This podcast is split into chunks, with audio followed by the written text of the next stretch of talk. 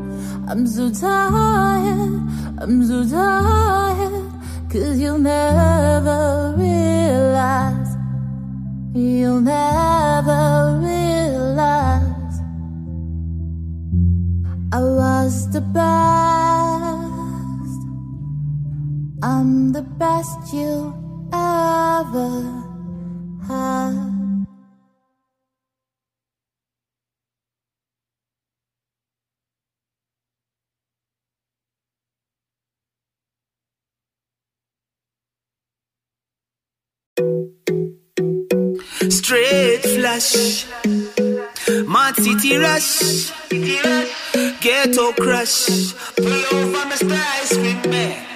Let me lick on the substitute of this chaotic life I choose, oh yeah. Mr. Pullover, oh yeah. Left me over, cool down. Uh, uh, uh.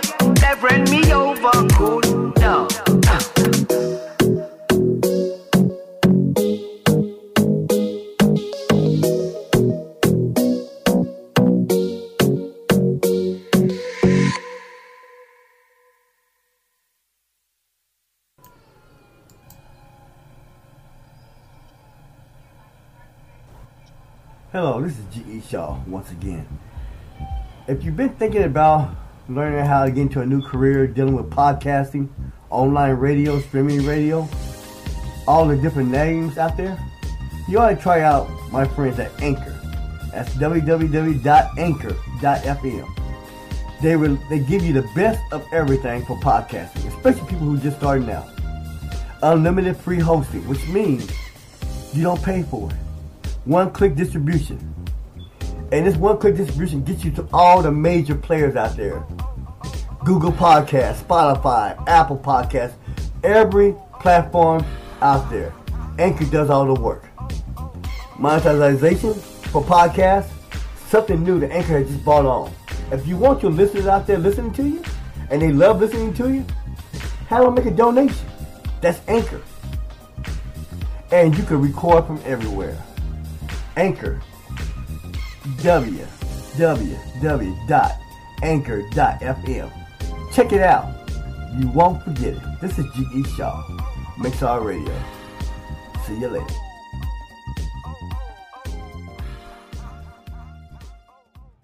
Are you an independent musician? How would you like to have your songs played on hundreds of radio stations just like the one you're listening to right now? Join MusicSubmit.com and we'll promote your music to radio stations and blogs in your genre. It's free to set up your account, and we guarantee your music will be considered for airplay by radio stations worldwide. Why not sign up today? It's free. MusicSubmit.com. Radio promotion for indie musicians.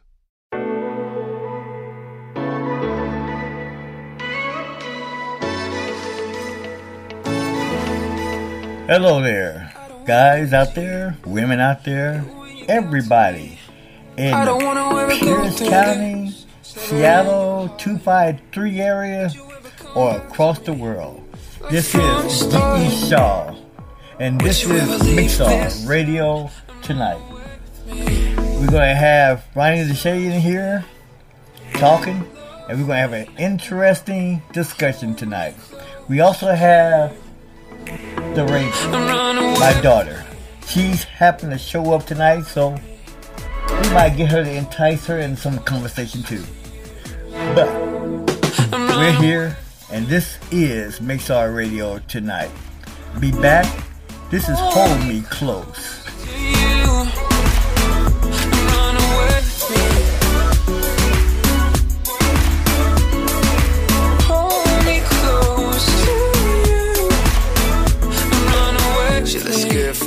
From the to the evening. Big smile, cute face, no cheesing.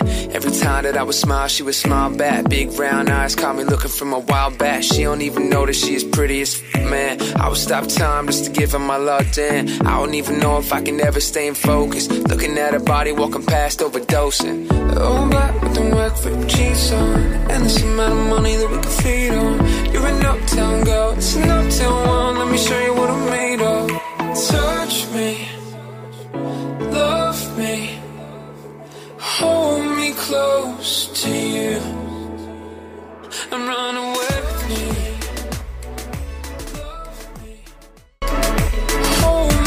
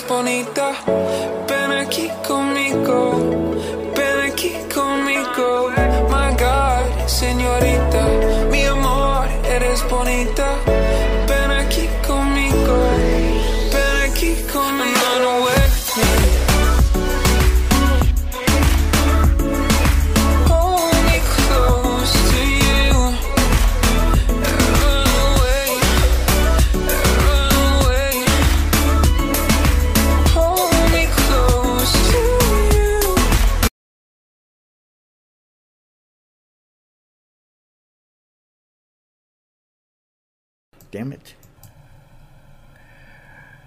Okay, people out there, there was a slight mistake, but I'm here now. we will just chalk that up to technical difficulties. But this is G.E. Shaw. I have Ryan Deshay here. And on today's show, we're going to be looking at Mr. Trump, some of the social ramifications that's going on. Uh, we're going to be talking about Elizabeth Warren, who seems to be the one that's rising to the top of the cream of the crop for the Democratic Party for 2020 elections and her message to Mr. Trump. Plus, we're going to look at the federal workers that are on furlough, the ones that been impacted by the partial government shutdown. And actually, it seems to be lingering on longer than a lot of people had anticipated. And it's impacted a lot of other things out there. But guess what? If you have a comment and you want to talk about it, you can reach me at 253-330-6134.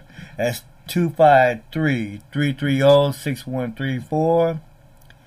And you can text me at that number. And some of the other stuff that's going on, when we get deep into it, you can talk to Ronnie. Because she will have plenty to say about that. But we will get to that in a minute. Like I said before, part of the problem we got going on in this social landscape right now is I don't know where we going here in 2019. I don't know where we head in 2020. For all practical purposes, I think we live in some scary times. That's me personally.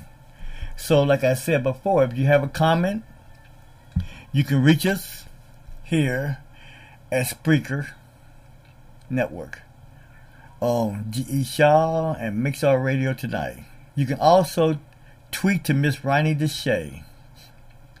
That's Ronnie, that's Ronnie Deshay, correct? Well, yeah, they can tweet to me, but you know, I probably wouldn't see it at this point. We don't have a hashtag yet. we are working on that. We are working on that. I actually do have hashtags, but I just don't have them working the way I want them to work yet. But I am working on that, and as soon as that's up, we'll have that working too. Okay, so here's the thing that's going on right now, and that's trending right now. So I'm just going to read them off, and then we're going to go from there. We have the American anchor for Iranian TV who has been arrested on a visit to the U.S. I kid you not. American anchor for Iranian TV is arrested on a visit to the U.S. That's trending. He's an American anchor? An American anchor for Iranian TV is arrested on visit to the U.S. That's- Okay, so he was born in America and he's now over in Iran uh, being an anchor on a TV program. Do I get this right? That's right. That's I'm just reading it from what's trending right now in America right now, what's going on. But yeah, that's what it sounds like. And the picture I'm looking at, it looks like it's a female Iranian TV anchor. But I can go back into that and do some research on it in a minute. But I'm just reading everything that's trending right now. The Right, Democrat, right. The Democrats urges Trump to delay the State of the Union address until the government reopens. That's number three. Number four shows that the polls show that the federal workers don't prefer a border wall to getting paid. I'm going to say that again. The American federal workers don't prefer a border wall to getting paid. It shouldn't surprise anybody out there, but then again, we might have some we might have some people out there that's surprised by that. But if you have any questions about that, have any responses to it, let me know. Like I said, this is going to be an interesting show tonight. Well, that's one of those, you know, big picture versus little picture things. I mean, on a personal note, I'm in favor of the wall. But if somebody told me that I was not going to get my Social Security because of the wall, you know, big picture, yeah, we need a wall. Small picture, I need my money. So, you know, of course they, they would rather get paid. Who wouldn't rather get paid? We have bills we have to pay, we have rent we have to pay. Of course, we need our income. The wall is a big picture thing, it doesn't affect us directly. Not having a paycheck does. So, of course, they want their checks. Well, there's a couple more things on that we'll be talking about. And the fifth thing that's trending right now is Manchin calls Pelosi's request, you know, about stopping the wall until everything else gets taken care of and the postponement of it, the wrong thing to do. Because Nancy Pelosi asked Donald Trump to postpone the State of the Union address while shutdown continues. She's basically saying it's sending the wrong message. That the wall is basically more important than United States citizens who work in America. But we'll get to that and more. Excuse me. So, before I move on, do you have any comments to make on any of these things before I start breaking down some of this other stuff, Ronnie? Well, no. I mean, the only real comment that I wanted to make was on the thing about paycheck or wall, but I think that's kind of self explanatory. I don't think anybody would question why they would rather have their checks. Well, know? I mean, that's kind of a no brainer. Well, it might be a no brainer, but evidently they ain't getting paid. Well, no, they're not getting paid. But what I'm saying is, if you ask them, would you rather have a wall or would you rather get paid? Of course they'd rather get paid. That's what I meant when I said it was a no brainer. But see, here's the thing. Once they started talking about the furlough and they started talking about the partial U.S. shutdown of government entities out there and workers that run these facilities and departments, call me paranoid or whatever you want. I saw that coming. Because now what you're doing, we talking about divisiveness. You are now choosing long-term solution, which is right. I understand what y'all saying. I understand what people, how people feel, and I understand to a certain degree why we should do this. But I also understand to a certain degree why I don't want it done. But I would talk about that. If anybody wants to ask questions about it, I'd be glad to give you my two cents and piss you off even more. But speaking about the furlough again, this is what's going on right now. First of all, I do not believe that they expected this to last this long. I honestly thought that this would be like maybe a you know week, two weeks shutdown. Cause it's not like we never had this before. Okay, there has been occasions at different times throughout the history of our presidents, and you know during the election years and all this good stuff, bad stuff, whichever way you want to look at it, the pros and cons, the consequences behind it we have had these issues before. But some of the issues we have had before were validated on some kind of substance that, you know, for one thing, uh, a little while back, and I can't remember which era that was in, but there was a shutdown that I think lasted two weeks because the federal government was trying to get their basically their house in order again. Uh, as far as the Treasury Department, the funding, remember we was in debt to a lot of different countries out there, which still founds me how we became indebted to third world countries. But hey, um, I'll leave that for a different day. But the point I'm getting across is we dealt with problems like this before, but not on a level where it's impacting us, American citizens, people who live here in the United States, one of the most powerful countries in the world. How it's impacting us because you are making decisions. And to me, that's what I feel like. That you are arbitrarily making decisions for us on what you consider is more important. You are saying that I want to get my wall built and the hell with everybody else. They will get their funding once Congress and everybody get together and the Democratic, you know, Pelosi and the House party leader get together and say, hey, we want to help you, Trump. We want to do this because we feel that it's right. And then once we get that done, we will go back and take care of our workers out there who's been working. And some of them's been working there for like in these different departments or wherever throughout the country for more than 15, 20 years. Got families, have mortgages, etc., etc., etc. And we'll come back and take care of that. But here's my question to that and to you. Uh, my little angel or little demon on the sides of my shoulders here. Here's here's my question to you and to everybody else out there. We know people are out there uh, finding side jobs, and I'll tell you about some of the side jobs I came across when I was reading different uh, news newspapers and headlines across different networks. But in regards to paying individuals and taking care of that process, what happens to the ones if they if this thing continues on for any longer than three weeks?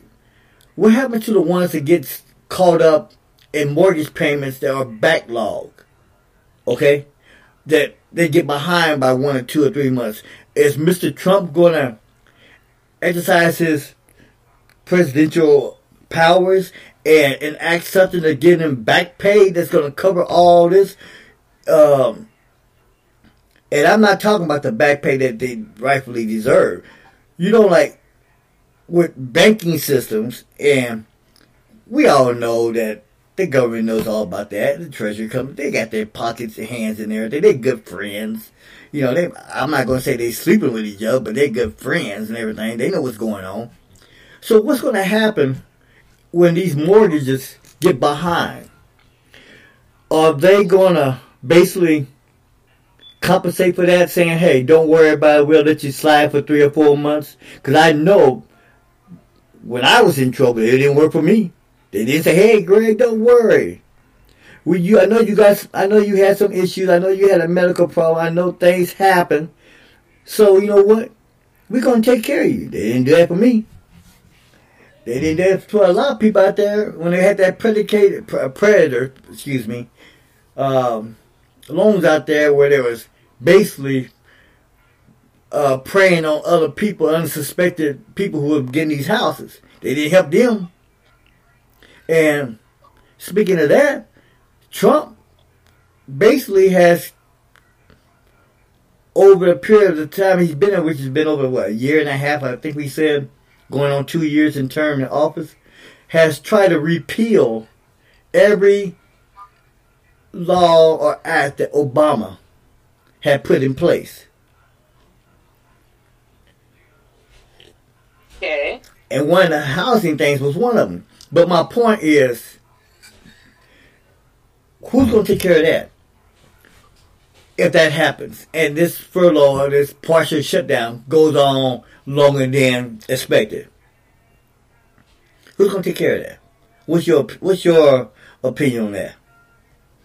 Well, I'll tell you, when I was when I was young, my father worked uh, here in town at a bookbindery, and as you can probably guess, there were a few months between school letting out and school starting up again when the bindery had very little work. Um, and then about um, August, they would the, the schools would start sending all of their textbooks in to get bound and redone and recovered and all of this. But usually, Dad was out of work for two or three months every year. And it wasn't easy because we were not a wealthy family to begin with.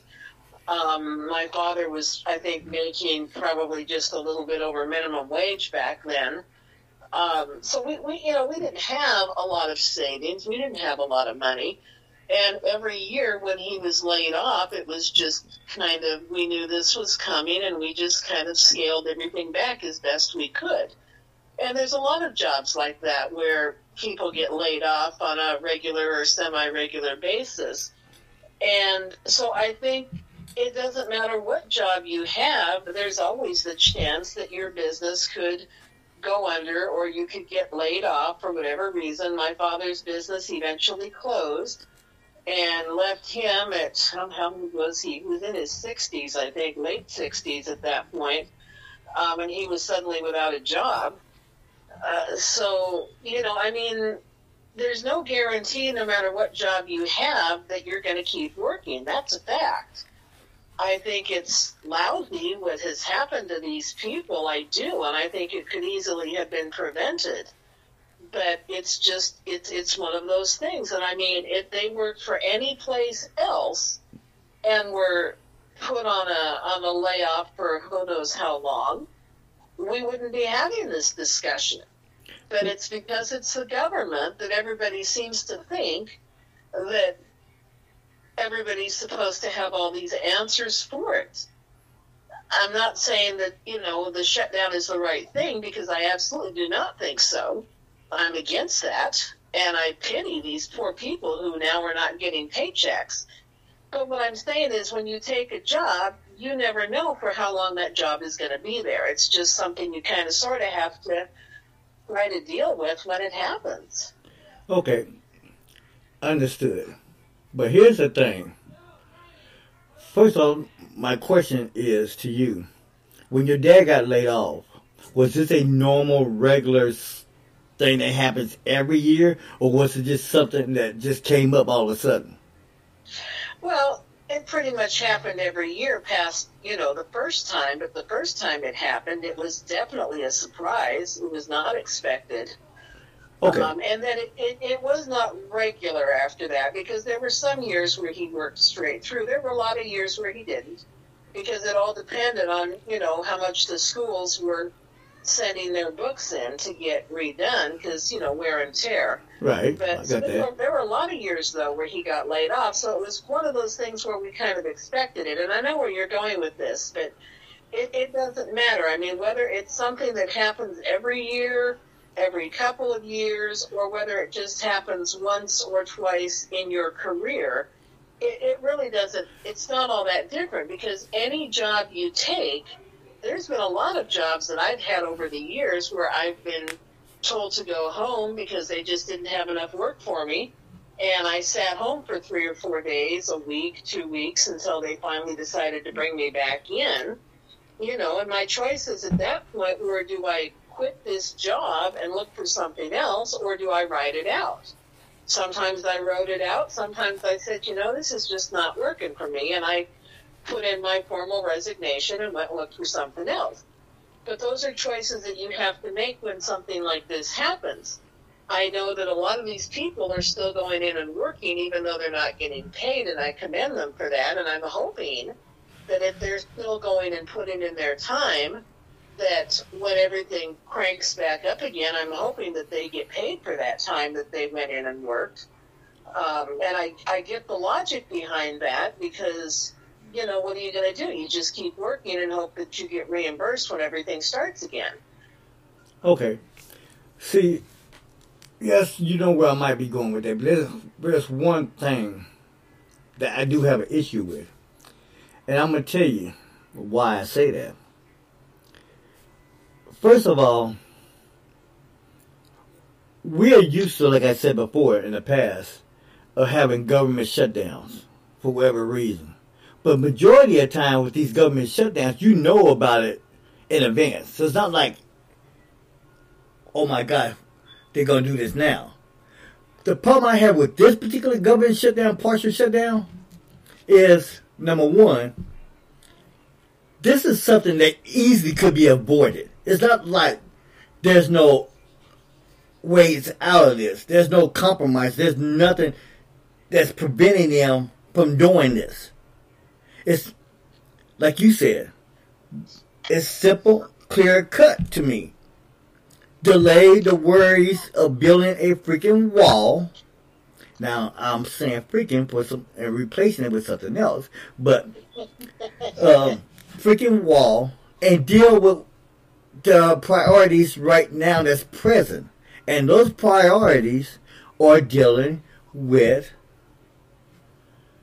American people and their families, etc., etc., etc. That's what you should be looking at.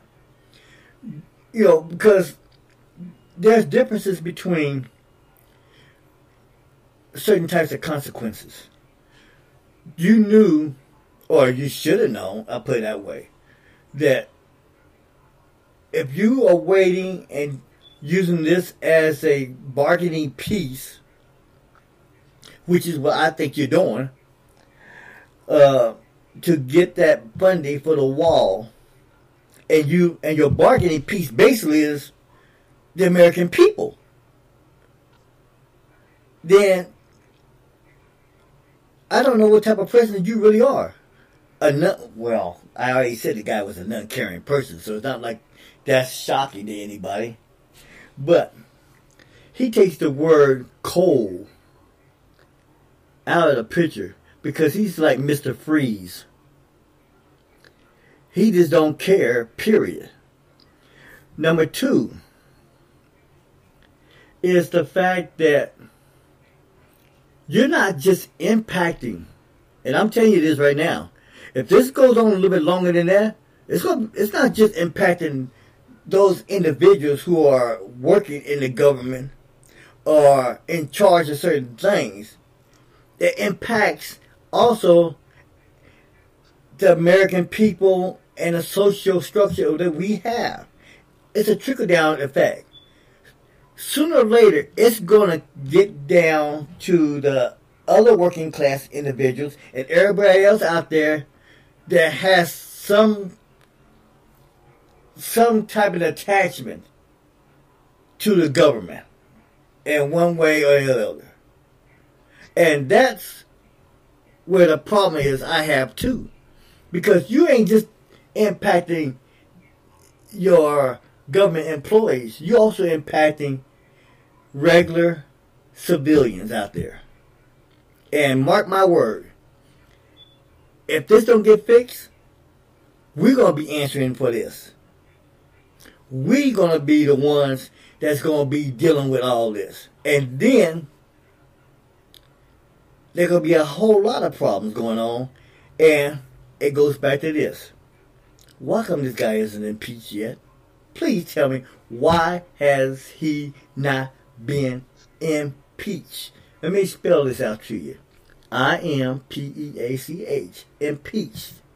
That's the act where you come together and you say, You've been a naughty dad. You need to leave. Okay? That's what that is. I'm being very politically correct. I'm not going to go into all the necessary legalities of it, but the fact of the matter is, Daddy did a wrong thing, and Daddy should pay.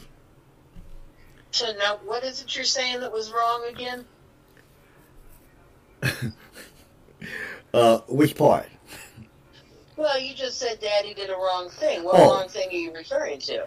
Well, Daddy kept mommy and his kids from being fed. When Daddy could have had another option and taken care of this until everything has been but, done. But you're now you're putting the whole thing about the shutdown on Trump, and I'm not defending the man. But what I'm saying is, you know, there's there's three sides to every story. There's this side, that side, and what's in the middle. You know, and realistically speaking, yes, Trump is largely responsible for the shutdown, but so is everybody else. So, you know, so you're saying that the Democratic Party and everybody else should cave in and give Trump what he wants. Then he can go back and allow the workers to get paid again and go back to work.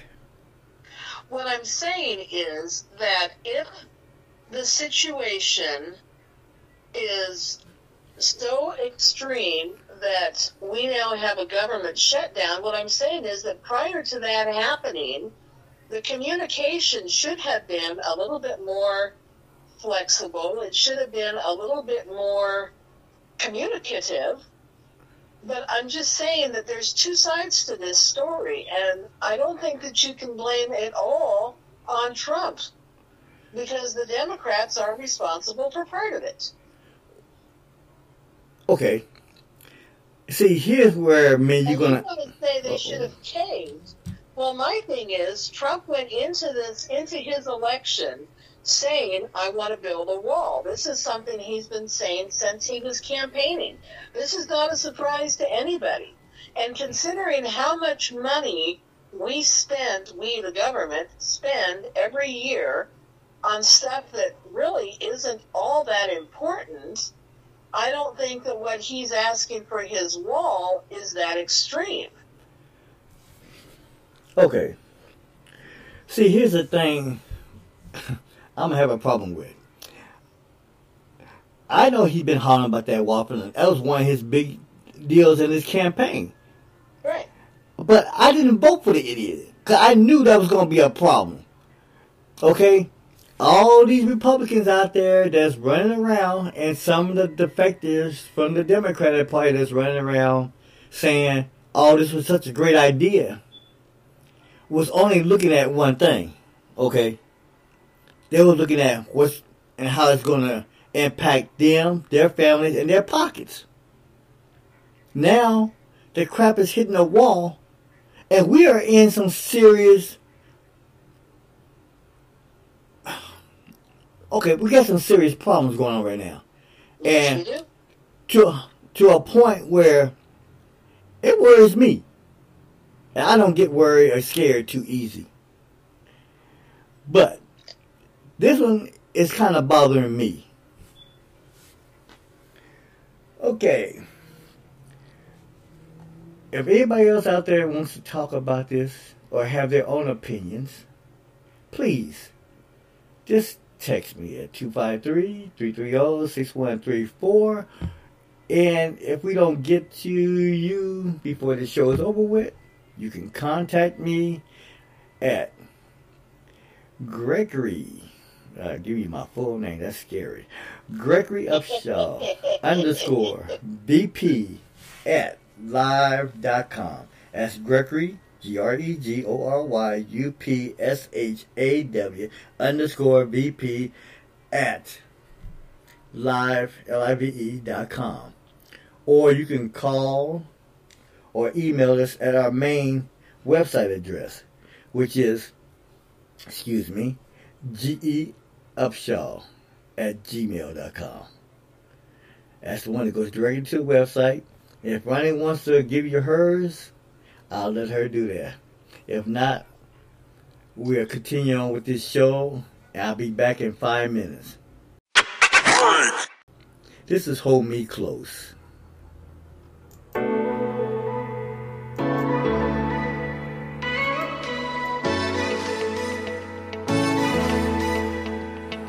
I don't wanna get to you.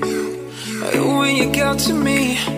I don't wanna ever go through this. It's never in your heart. Would you ever come back to me? like from the start. Would you ever leave this town and run away with me?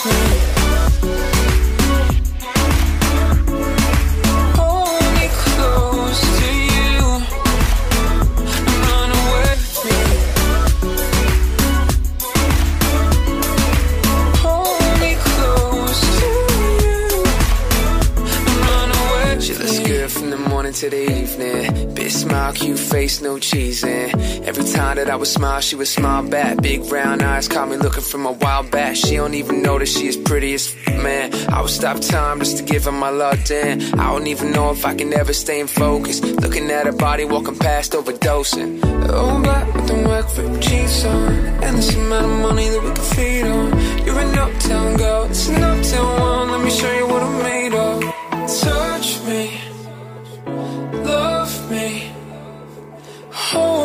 close to you, and run away with me.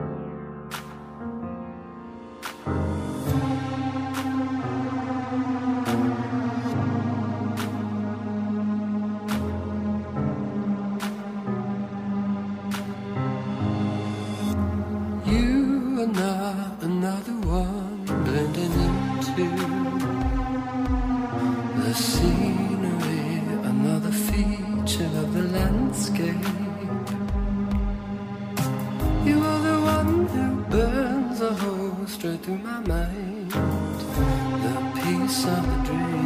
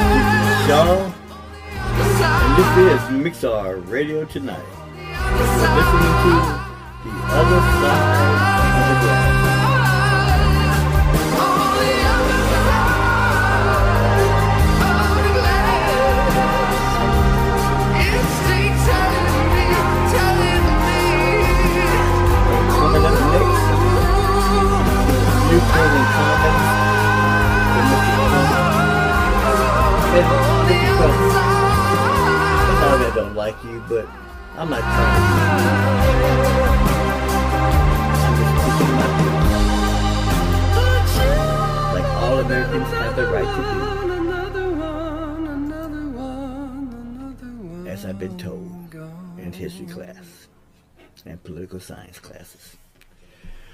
But outside of that, I was just talking to Ronnie off, you know, we was having a sidebar over there, how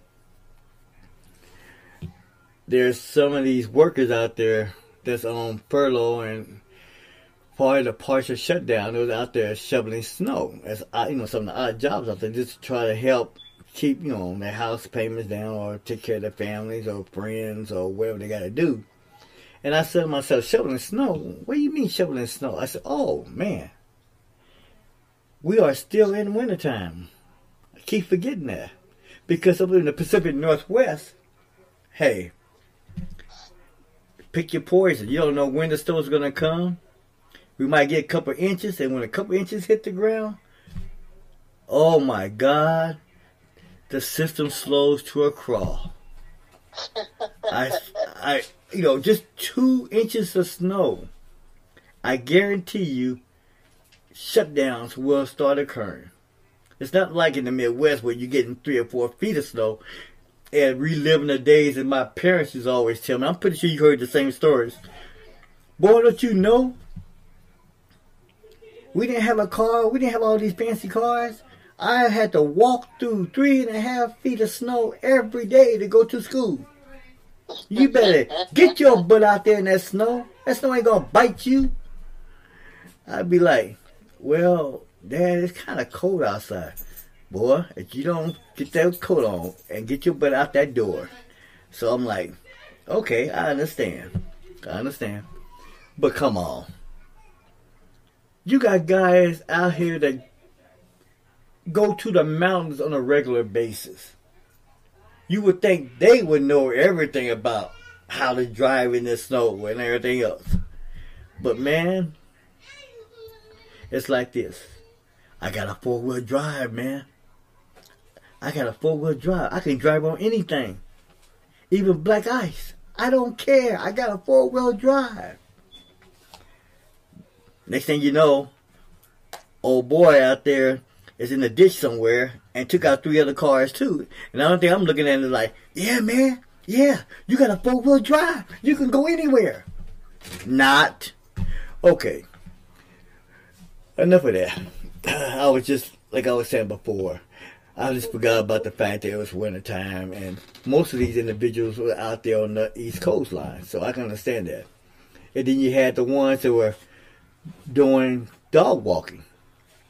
And I talked to my daughter a little while back on that. That's a pretty popular thing going on. Uh, walking dogs, you know, and they make a lot of money at that. So, hey, I might go into that business then, if the dog don't kill me first. But outside of that, I still believe we in for some rough times, and I still Absolutely. And I still believe, Mr. Trump, you need to stop repealing everything Obama did. Obama didn't go out there repealing everything that Bush did. So what the heck are you doing? Please, think about what you're doing. Seriously. If you can't become a more humanitarian, then go talk to somebody in your family or in the administration. Oh, that's right. I can't say administrative office because half of your administration and cabinet walked out the door. So we don't know who's in there right now giving you advice. My bad. My mistake. But I know that was kind of sarcastic, wasn't it? Well, you my conscience, remember? My little angel on the other side? Okay. All right. Let's continue. like most of what I have to say about that, so. Okay. So we'll keep on going. One other comment I wanted to make was uh, Elizabeth Warren on the Trump problem and the silent treatment that Trump is giving to the Democratic Party. This is what she's somewhere. I'm paraphrasing this.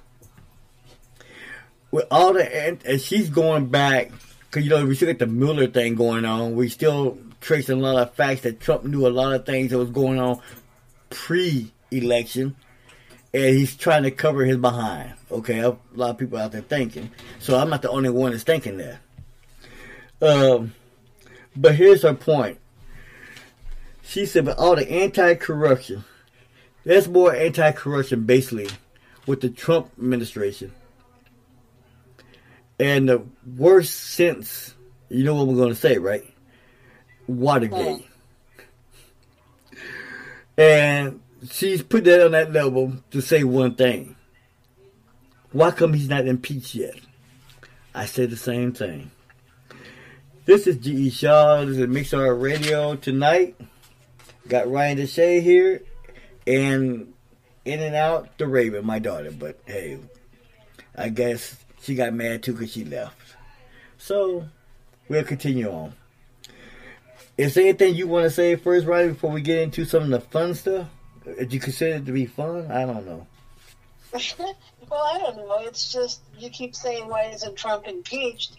As many people want him to be impeached, I would have to say that if there was legitimate grounds that they thought they could do it, they would have done it. So I'm guessing the answer to that question would be that they just don't have enough yet.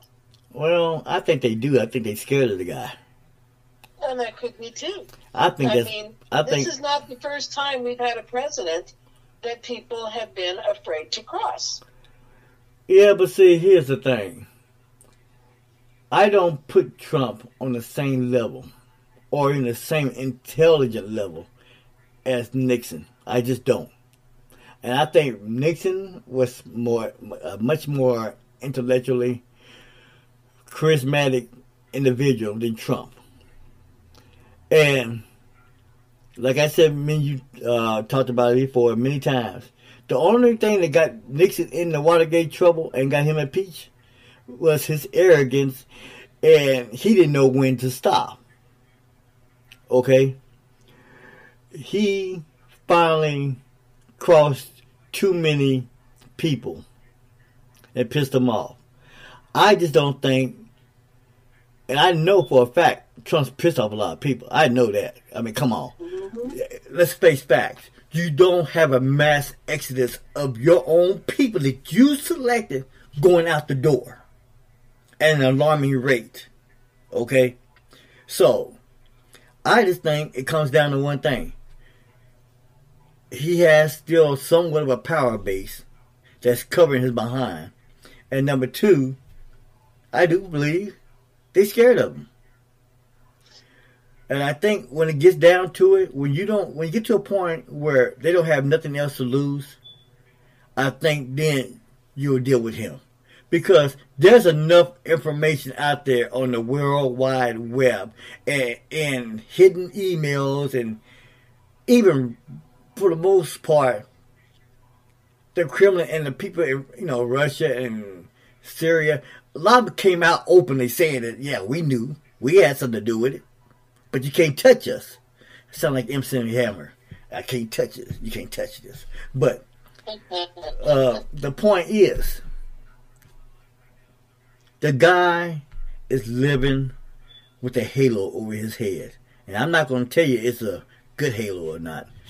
Hey, I'm not telling you there's an angel up there on this side. It could be a, you know, I'll leave that alone. You know what the opposite of the angel, so I'm just gonna leave it there.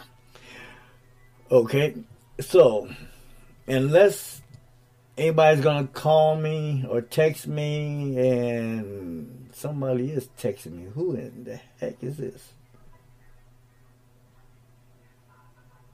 Huh? Somebody by the name of Malcolm. How you doing? Uh, let me type this in. How you doing, Malcolm? she's no. He says I have valid points, but your co-host has valid points too. Thanks, Malcolm. You are not helping me none, but I understand. And he will be sending me an email on the points that he thought was important. Okay. Thank you. Interesting. So, we will continue on with the next topic. And this is going to be something that's going to be interesting to talk about. And here is what I'm going to suggest first. When I was discussing this with some other friends of mine, well, it's not like I have a whole lot of them, but when I was discussing some of the friends that still I didn't piss off yet, uh, you remember back, hey, I can even go back maybe five five or ten years ago when I was even up here. Remember how you used to be able to go in? Well, a lot of times it was in a lot of these Asian restaurants, but or some of these convenience stores. There used to be an area you can go into the store and go in the back and be like a little, you know, one of the little black drapes covering the the back end of the store, and you knew there was something bad back there, or at least taboo. When you walk inside there, and it has a little peep show, or you can get these X-rated movies and things of that nature. Yep.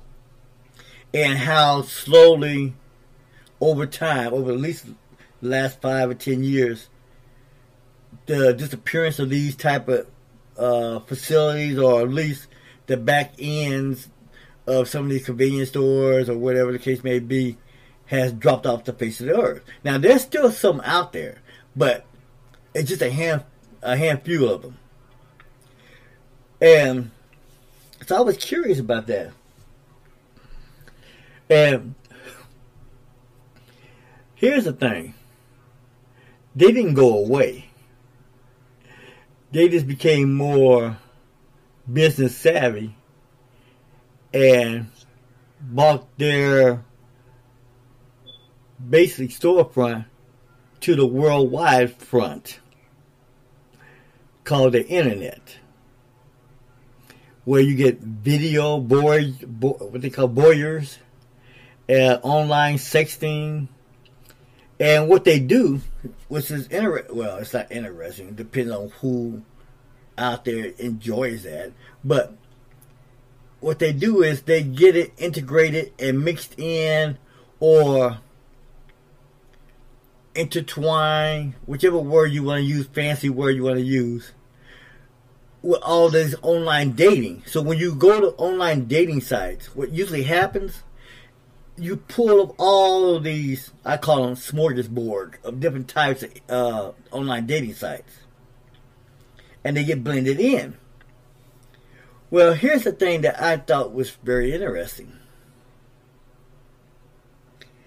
Is how well, I don't know, they trick you into how how they entice you into paying for these different sites. And if you dig hard enough and deep enough, you'll find out to a certain degree. There's only really three or four major I guess you want to call them conglomerates. I mean, conglomerates of sex, I guess. I don't know.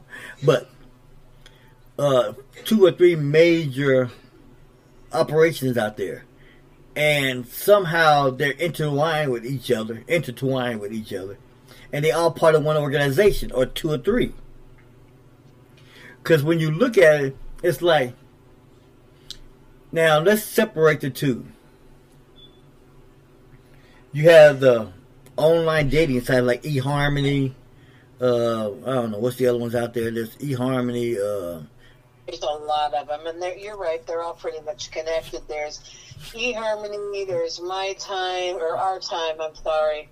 Um, there's you know, but you know what I'm talking matchmaking.com or something like that. Yeah. You know, uh, Christian ones, et cetera, et cetera. You know, all the different ones. Um, okay, OkCupid. But here's the thing.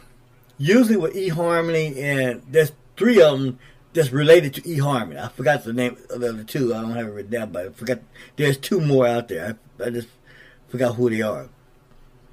They're part of their own little um, grouping, who tends to be pretty straightforward. What you get and how much it's going to be a fee for, but you ain't paying for sexual favors or or looking at certain things for the most part. But then you have, but see where where the problem is when you start researching and start looking at it, they're so blended in. So when you looking at one, the other one pops up. But outside of that, when you look at the worldwide net globally, what happens is now you have that's the only thing I can say. Uh, empowerment. That's the only type of word I can use right now because women are more empowered on the on the World Wide Web, and they set themselves up. Cause I think there was a, actually a couple movies came out that what got my interest on Netflix. I can't remember the name of them, where they talked about the magnitude of these type of uh, websites where literally they're in competition with each other. Uh, That that's amazing to me. It's like going to a strip, you know, a strip jar, a strip jar. Wait a minute, a strip jar, a strip bar, and you know, all these different strippers are vying for your services, you know, to get paid or whatever. Well, online they have these little sites where you know where they're rated one through fifty or one through one hundred, whatever the case may be, and what they do is they entice you with these little tokens or coins. But if you don't pay attention, you realize if you don't pay attention, and you're not like Mr. Snoopy like me. Yeah, I'm a Snoop. I'm, I'm sorry, I am. But I just can't get away from my what I used to do. But if you pay attention and watch, you realize that they all part of one organization. And it's weird. And I had to say that because to me it was weird. Because I could not determine how they then I thought about it.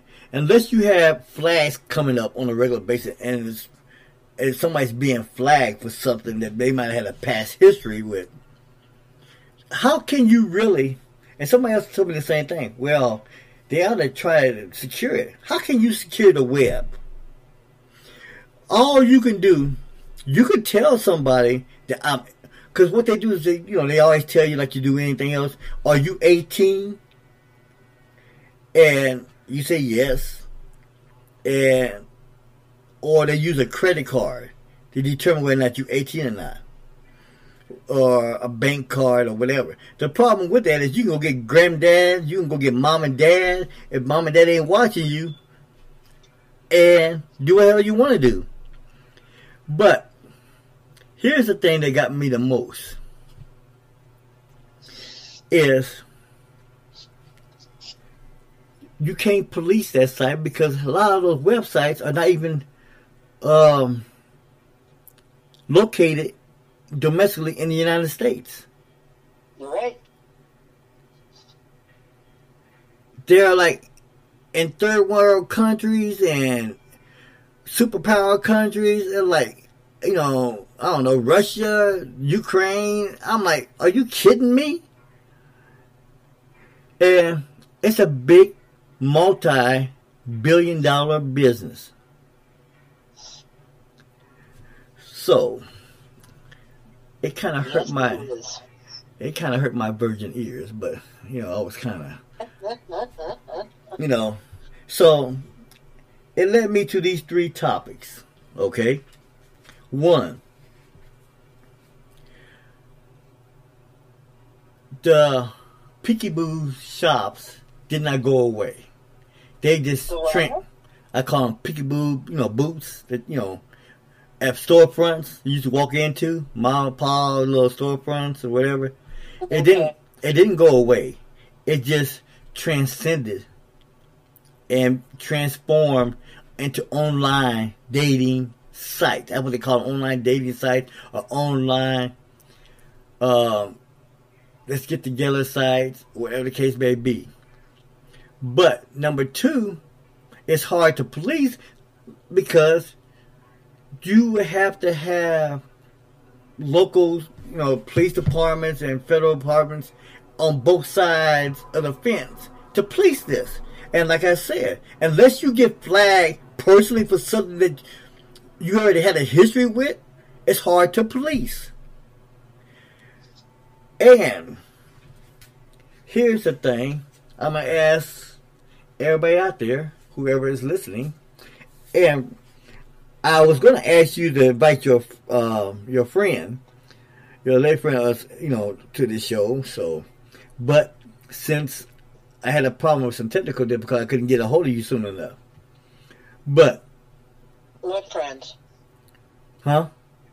What friend? Well, your friend, you know, your housemate, your uh, roommate. Oh, okay. Which one? Well, both I guess. I mean, I uh, thought, thought there was only one female roommate.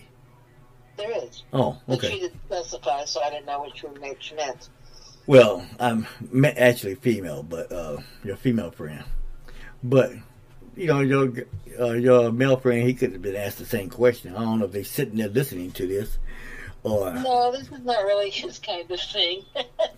say what? I didn't hear you. So I said, this is not really his kind of thing. Oh, okay. And uh, your lady friend? oh, well, she definitely has an opinion on, you know, pretty much everything. But she, she, uh, please tell me she's not sitting there listening to everything I'm saying, is she? No, Oh, no, she's in the other room. oh. Well, she could have came out. I would invite her. But um, I guess the next time um, I would have her come on to the show too. Then, so you know, I can get her opinion about certain things too. I'm Mhm. pretty, I'm pretty sure she would have an opinion about this. But my point is, it's a twofold, actually two part question. Number one, what do you consider, or is there a cutoff? Uh, I don't know, a cutoff point as far as couples, male on male, female on female, or whatever the case, whatever's your, whatever your choice is, uh, gender. But uh, what do you consider a cutoff point, if there is one, in your opinion, as far as you know, sexual romance and all that beyond a certain age? Do you think? Well, I don't think there should ever be a cutoff point for romance. I mean, let's be real. Romance is what keeps a relationship together. Okay, Um, but that also includes, you know, uh, physical attraction, sexual, you know. Now, if you're talking about sexual activity, that's you know different than romance. Well, Um, a lot of people. Would- the only reason I say it because a lot of people lump them together. But my my point, I guess, I'm getting across to you is, what do you consider a cutoff point as far as intimacy with, you know, physical attraction, uh, physical sex, and things of that nature? Do you consider it to be a cutoff, or do you say there is no cutoff? Uh, I don't think there's a cutoff. I think as long as somebody is is you know still has a sexual interest, I don't think there is an age where you would no longer have that. I mean, where you would, you know, I mean, that's that's the wrong thing. I, that came out wrong. I don't think there's an age where you should say, "Gee, I'm too old for sex." If you have that interest, and you know, a lot of a lot of um, people talk about how things don't work the way that they used to, blah, blah, blah. well, quite honestly, Oh, now that God. they have the little blue pills, it's not such a thing for men. And even if it was, um, if my male partner could no longer get an erection, but he was, you know, interested in pleasuring me other ways, that would be fine with me. I Oh. mean, sex is so much more than intercourse. Uh, Well, I, I, okay, I understand that. Uh, all too well. I understand that. I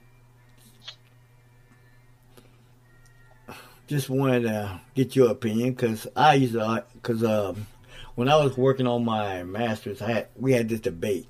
And I always said, man, come on. When Once you get over 57, 55, or 60, and you know, you need to just slow down and just leave that aspect of life alone. And a young lady, uh, well, I say young, she's still, she was in her mid 50, whatever. She almost bit my head off. I'm like, whoa, what? Okay, calm down, calm down. I'm just saying my opinion is. She said, and then she told me, that's because you ain't never met someone like me. I'm like, okay, here we go. But roughly your opinion and what you're saying kind of meets with the survey I did when I was in school getting my, you know, working on my master's. And that age category tends to be higher than I anticipated. Like in the higher mid 60s, someone even said 70s. So, with that in mind, here's my next question. Well, next surprise. I shouldn't say a question. I don't know if it's really a question or not, but I did not realize the amount of individuals in their late 50s, early 60s that have online video sh- shows, entertainment, and things of that nature. Now, that one kind of surprised me. That's a pretty, I mean, like I said, this whole thing is a multi billion dollar industry that's basically to a certain degree has took uh what is it uh porn or movies you know uh all the big well i don't know how big they were but all the other triple x movie studios porno you know porno and all that out the door because all you need now is just a cam a, a decent camera camcorder decent mic and you got your own show Yep. which is kind of crazy. But that's where we have taken the evolution of sex. Now you can take it to the cameras, or to your camcorder, or to your cam, video cam, um, et cetera, et cetera, et cetera. So, what is your opinion? There are a lot of people who enjoy watching porn, and these are people that are of an age. And so for them, and I would put myself into this category, I have no real interest in watching somebody who's of what most people would consider the ripe age for porn, which would be probably 18 to 30. People that young, I just don't find them attractive. And I have several friends who feel the same way. You know, when they're watching porn, they want to watch somebody who's closer to their age. I have a couple of friends, in fact, who kind of feel a little, you know, perverse when they're watching porn that has 18, 19, and 20 year olds because these are girls that could be their granddaughters, you Well, see- know? And so it's just, to them, it's they're too young for them to feel good about watching, if that makes sense. Well, see, here's my here's my deal, and here's my surprise too. Um, there, they could be there is there are individuals out there, young ladies out there, as young as sixteen. As long as they got a camera and know what they're doing, they do it. And to me, what you just said, I can't deal with that. I can't. I that's just to me it's beyond perversion to me. It's basically like you being a stalker. You're, to me, that's basically what it is. I mean, you are a predator, but you are, And if they're 16, you are a predator because it's illegal for them to be doing it. you So know, it's but yeah, but what I'm saying, uh, with the, because of the internet and because of the way it's set up and everything, unless, like I said before, unless you have a history that could be dated and with a paper trail that could be uh, brought into play because of something that happened before, that individual can be tracked. You don't have that type of um, police force or enforcement out there to monitor all that. Oh, yeah, you do. Yeah, you do. Trust me on this one. Yes, you do. There are task forces who do nothing but go onto the internet and look for porn put out there by underage girls. And then they go in and track down every dirty old man who watched her take a shower. Yes, they are out there. They are. Okay, but and see, I knew this for a hard cold fact. but no, what, what I'm saying is, um, it's hard when they're not localized.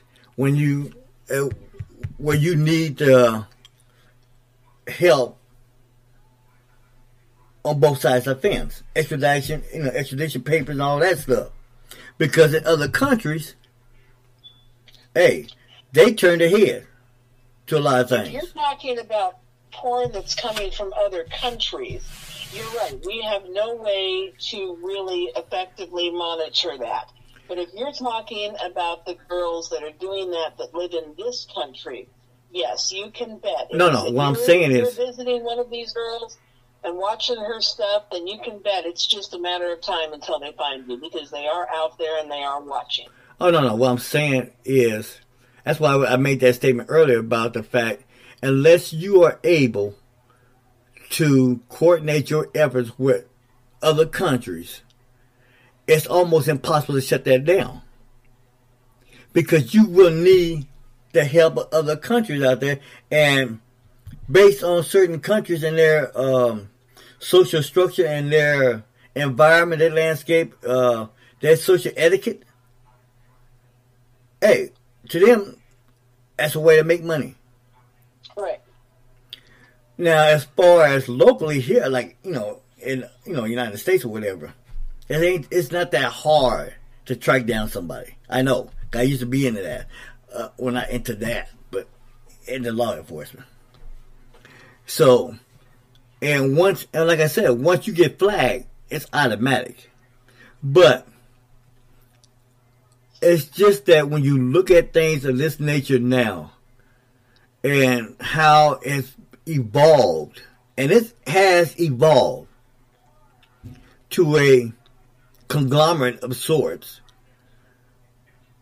and we always talk about the fact that we are a very conservative um, country. You know, we but I guess in certain ways we do. We still are. And we still live in the 60s and 50s, 60s, and 70s. But in other aspects, we are a lot more open to social etiquette that people don't want to admit to. Because things happen, and that's just the way our evolution of it's you know social etiquette, social labels has expanded. Now, don't get me wrong. Once you get labeled, no matter what, or stigmatized, no matter what, you're gonna be looked at differently anyway. I just did not realize to the amount of money that's being made off the net. I mean, I knew there's money out there to be made, but not on not on that nature, not to that degree. And now I see why a lot of these strip places, these strip uh, facilities, you know, are basically old dinosaurs now. Because all you have to have, like I said, is a good cam, a mic, and hey, some lights. Hey, you could do your own strip tease and get paid. Yes, that is very true. So I know you at one point talked about certain things, but um, I'm not going to get into the details. But when you Ask were, anything. I don't care. I'm not going to get into the details. I know you don't care, but I'm not getting into all the details. I'm just going to ask you one one question. When you was, you said you did phone call, you did call, phone call sex, Phone- right? Phone sex, yes. Okay. So, when you were doing that, did you make money at it? Was there really a lucrative money base? Yes, there was. Okay. So, not you know, not trying to be disrespectful. Why did you quit? If the money was that good. I got bored. Okay. But you gotta understand, I have a very diverse history in the skin trade. I've done phone sex. I've done the videos. I danced for quite a while. I had my own alcohol service. I worked in massage parlors. Um, I did photos. I mean, if it was involving the skin trade, I pretty much was in it at one point in time or another. Um, and and I and that includes, you know, my time on the streets. I did that too. I'm not ashamed of it. So, you know, it's it's it's easy to get bored, especially doing something like phone sex because you're not actually meeting the people and you can't really carry on a conversation with them because they're being charged by the minute. So they don't want you to ask, gee, how's the kids? How's the new puppy working out? Did you ever buy that car? Well, no, I understand that. I mean, casual conversation, so it's easy to get bored. I'm a, no, no, no. Um, I understand that. I'm just saying. Um, I guess I never really looked at it as being bored. You know, I get bored after a while, but I guess Well, you can get Yeah. bored at anything after a while. you know, I guess you can get bored if it's not something that's a passion. Because um, um, I just always thought if it's a passion, something that people really wanted to do, they'll do it for their life. But oh, nobody has a passion for phone sex. No, I'm not. I'm not saying that, but it's just a fact. I not. Well, I know you can make, but I just didn't see the lucrative value in it. But hey, but No, I mean it was it was a good job. Don't get me wrong. I did it for a few years, but I've always been a more person to person person. I would rather be able to, and I think that's one of the reasons I liked working in the club so much was because if you weren't dancing for somebody, you were sitting at the table and either talking or doing something illegal. But point being is that you were there face to face and you could have a conversation with these guys. And I got to know my customers on uh, on an individual level. So I saw the faces. I would look at the pictures of their kids. I'd go out to the parking lot to see the new car that they bought. You know, it was just it was a it was a, a relationship, a connection, like a friendship. And I like that. Whereas with the phone sex, all you're doing is moaning and groaning and breathing hard. and you do that 50 times a day, and it just gets boring. you know, when you say that, and on to that degree, yeah, I can see the boredom in there. It'd be like, okay, uh, are you done uh, moaning and everything? Yeah, okay. You didn't do anything for me, but okay, yeah, yeah. I can. How many different ways can you say, "Oh, Daddy, do you like it when I touch you there?" I don't You know. I mean, there's just not a lot of versatility. I don't know. Uh, um, when it happens to me, I'll. Tell I'll me how you like it. You know, I mean, When it happens- not a lot of creativity either. when it happens, I'll let you know.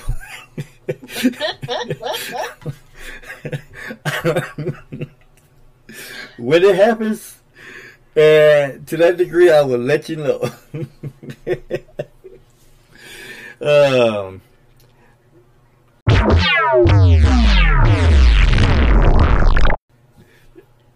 speaking of that, let's just uh, continue on here. Um, like I was speaking earlier about that, we in a country look at sex as a taboo to a certain degree. We still treat women a certain way, and we still value women to me less. So when you see them on these video cams and they doing it for themselves or whatever the case may be, only thing I can look at is the fact that they it's, it's a way of empowerment for them. They don't have to worry about safety. They don't have to worry about security. They don't have to worry about things of that nature.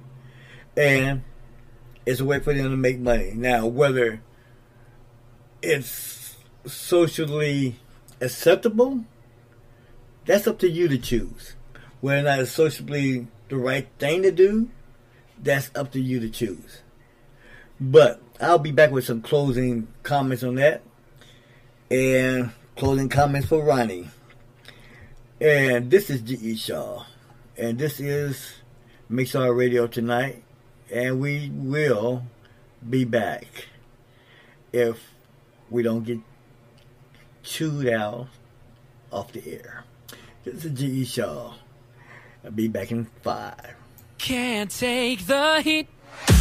In There's a fire starter sparking up the beat. Someone come call 911 for me. She's so out that I've forgotten how to breathe. At moves. Take a shot or two, we'll rocket to the moon. Oh, the stars don't look so far when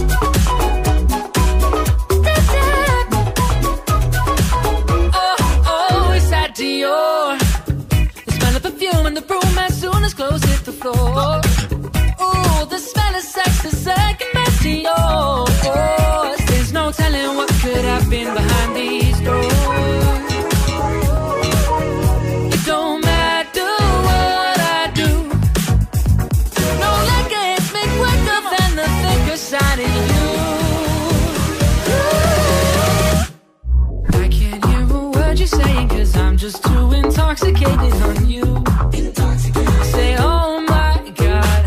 Doesn't matter, call me crazy, but darling, I look so amazing on you. I say, oh my god.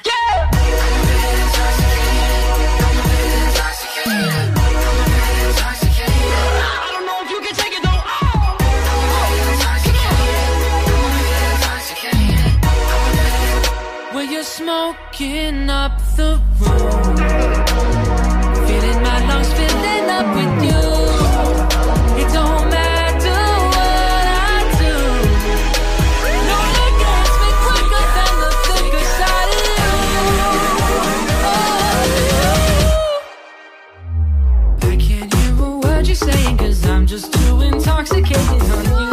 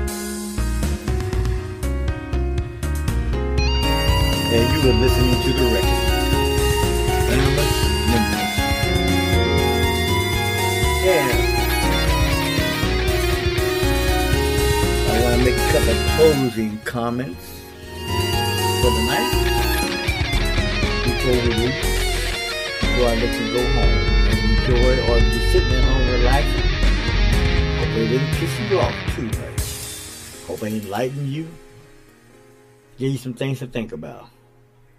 But here's my closing comments. Number one, this country has been divisive. It's more divisive now than I ever seen it. We need to figure out a way to bring unity, collaboration back together if possible. Because we don't, this world, this country will implode from within. We don't have to worry about any outside threats because we will be our threat. Number two, no matter how old you are, if you feel the, if you feel romantic, if you feel an attraction, if you feel like you still want to commit to a sexual relationship, even in your 60s or 70s. To me, it's your choice. It's your person. And if your other partner want to commit to that too, it's no one else's concern but yours. Sex is a universal thing. Compassion is universal. Even love is universal. If you combine them all together, what you have is nothing but a universal unity that can go on forever. We're human beings. As I've been told before, we are fallen, which means we have our inadequacies.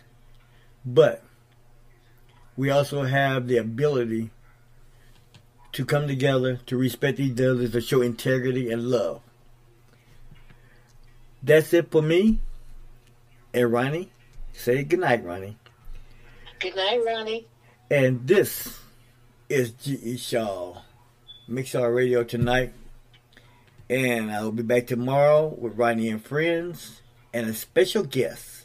I'm not going to tell you who it is. Until then, I'll see you next week, but you can join me on Friday and Saturday night. And before I forget, we're bringing back Sunday's best. Some of the best gospel music from the indie world of musicians, gospel singers. That's what we do here. And, like I said before, if you want to voice your opinion, this platform was created for one reason. I did not look for money. I did not look for success, things of that nature. I wanted a place where my friends or people who want to talk can carry on conversations about everything and find solutions or maybe ask questions about things that need to be remedied or rectified. Until now, we have not chosen to do all these things, but hopefully we will learn. This is G.E. Shaw. This is Mixar Radio. Have a good night. And I leave you with February. John Van Ness featuring Tyree. Pull down